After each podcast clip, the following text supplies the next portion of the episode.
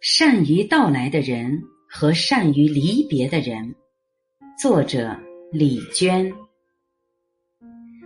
我妈是善于到来的人，她出现在我面前的时候，总是伴随着坏天气和无数的行李。她冒雪而来，背后一个大包。左右肩膀各挎一个大包，双手还各拎一个大包，像一个被各种包劫持的人。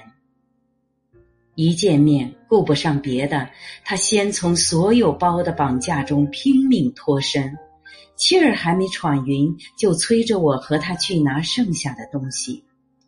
我跟着他走到楼下，看到单元门外还有两倍之多的行李。我妈为我带来的东西五花八门，其中最值得一提的是两根长棍儿。准确的说，应该是两根小松树的树干，笔直细长，粗的一端直径比网球略大，细的一端直径比乒乓球略小，大约三米长。难以想象他是怎么把这两根树干带上班车的。要知道，在当时，所有的班车都不允许在车顶装货。放进下面的行李舱吗？也不可能呀。放到座椅旁的过道里吗？更不可能。况且他还倒了三趟车。总之。这是千古之谜。他把这两根树干挂在我的阳台上方，让我晾衣服。他骄傲地说：“看，细吧？你看，长吧？又细又长又直。我找了好久才找到这么好的木头，还真是很少能见到这么好的。”于是，就给我带到阿勒泰来了。是的，他扛着这两根三米长的树干及一大堆的行李，倒了三趟车，没有候车室，没有火炉，他就在省道线或国道线的路口等着。前不着村，后不着店，他守着他的行李，站在茫茫的风雪之中。不知车什么时候来，也不知道车会不会来。头一天，他也在同一个路口等了半天，又冷又饿，最后却被路过的老乡告知班车坏了，要停运一天。但第二天，他仍然站在老地方等待，心怀一线希望。世界上最强烈的希望就是一线希望。后来车来了，司机在白茫茫天地间顶着无边无际的风雪前行，突然看到前方路口的冰雪之间有一大团黑乎乎的东西。据司机的经验，应该有三到五个人在那里等车。可是走到近前，却发现只有一个人。和三到五个人的行李。总之，母亲不辞辛苦的给我带来两根树干，她觉得这么好的东西完全配得上城里人，却没想到城里人随便牵根铁丝就能晾衣服。后来我搬家了，那两根树干实在没法带走，便留给了房东。不知为什么。我当时一点儿也没觉得可惜。又过了好几年，搬了好几次家，最后我打算辞职。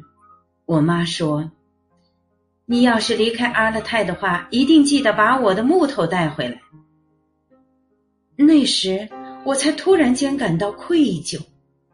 我告诉他早就没了。他伤心的说：“呀，那么好的木头！”那么直，那么长，关键是还那么细，怎么舍得扔了？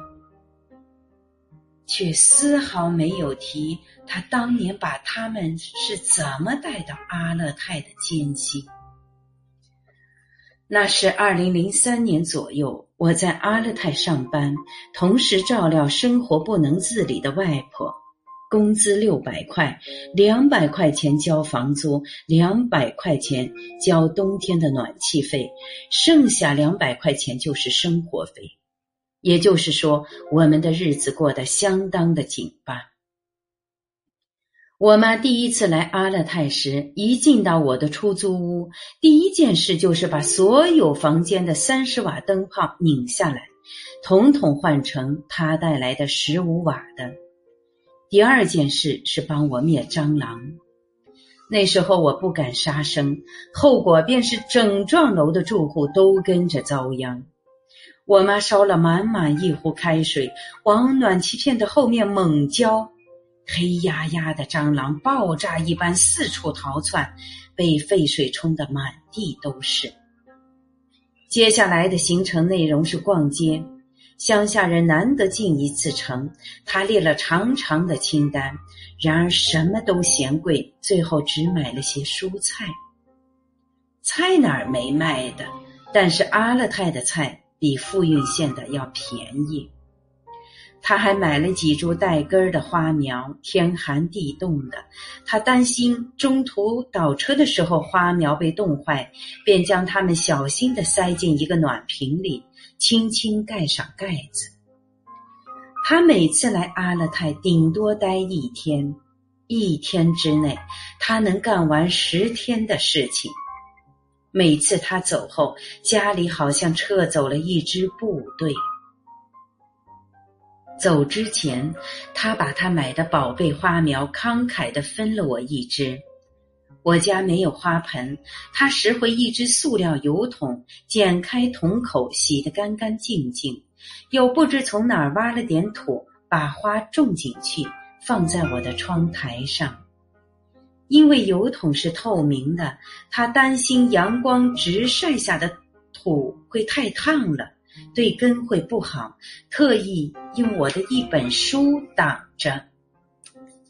他走后，只有这盆花和花背后的那本书能够证明他曾经来过。而我，我最擅长离别，积年累月，我圆满完成过各种各样的离别。我送我妈离开，在客运站帮她买票，又帮她把行李放进班车的行李箱，并上车帮她找到座位。最后的时间里，我俩无话可说，一同等待发车时间的到来。那时，我想起很久很久以前的另一场离别，旧时的伤心与无奈。突然涌上心头，我好想开口提起那件事，我强烈渴望知道当时他的感受，却无论如何都说不出一句话来。此时此刻，彼此间突然无比陌生，甚至感到微微的尴尬。我又想，人是被时间磨损的吗？不是的，人是被各种各样的离别磨损的。这时，车发动了，我赶紧下车，又绕到车窗下冲他挥挥手。就这样，又一场离别圆满结束了。最后的仪式是，我目送这辆平凡的大巴车带走他。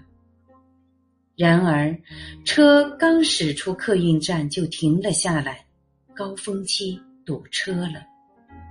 最后的仪式迟迟不能结束，我一直看着这辆车，好恨这辆车的平凡。我看着车停了好久好久。有好几次，我强烈渴望走上前去，走到我妈妈的窗下，踮起脚敲打车窗，让妈妈看到我，然后和妈妈重新离别一次。但我终究没有。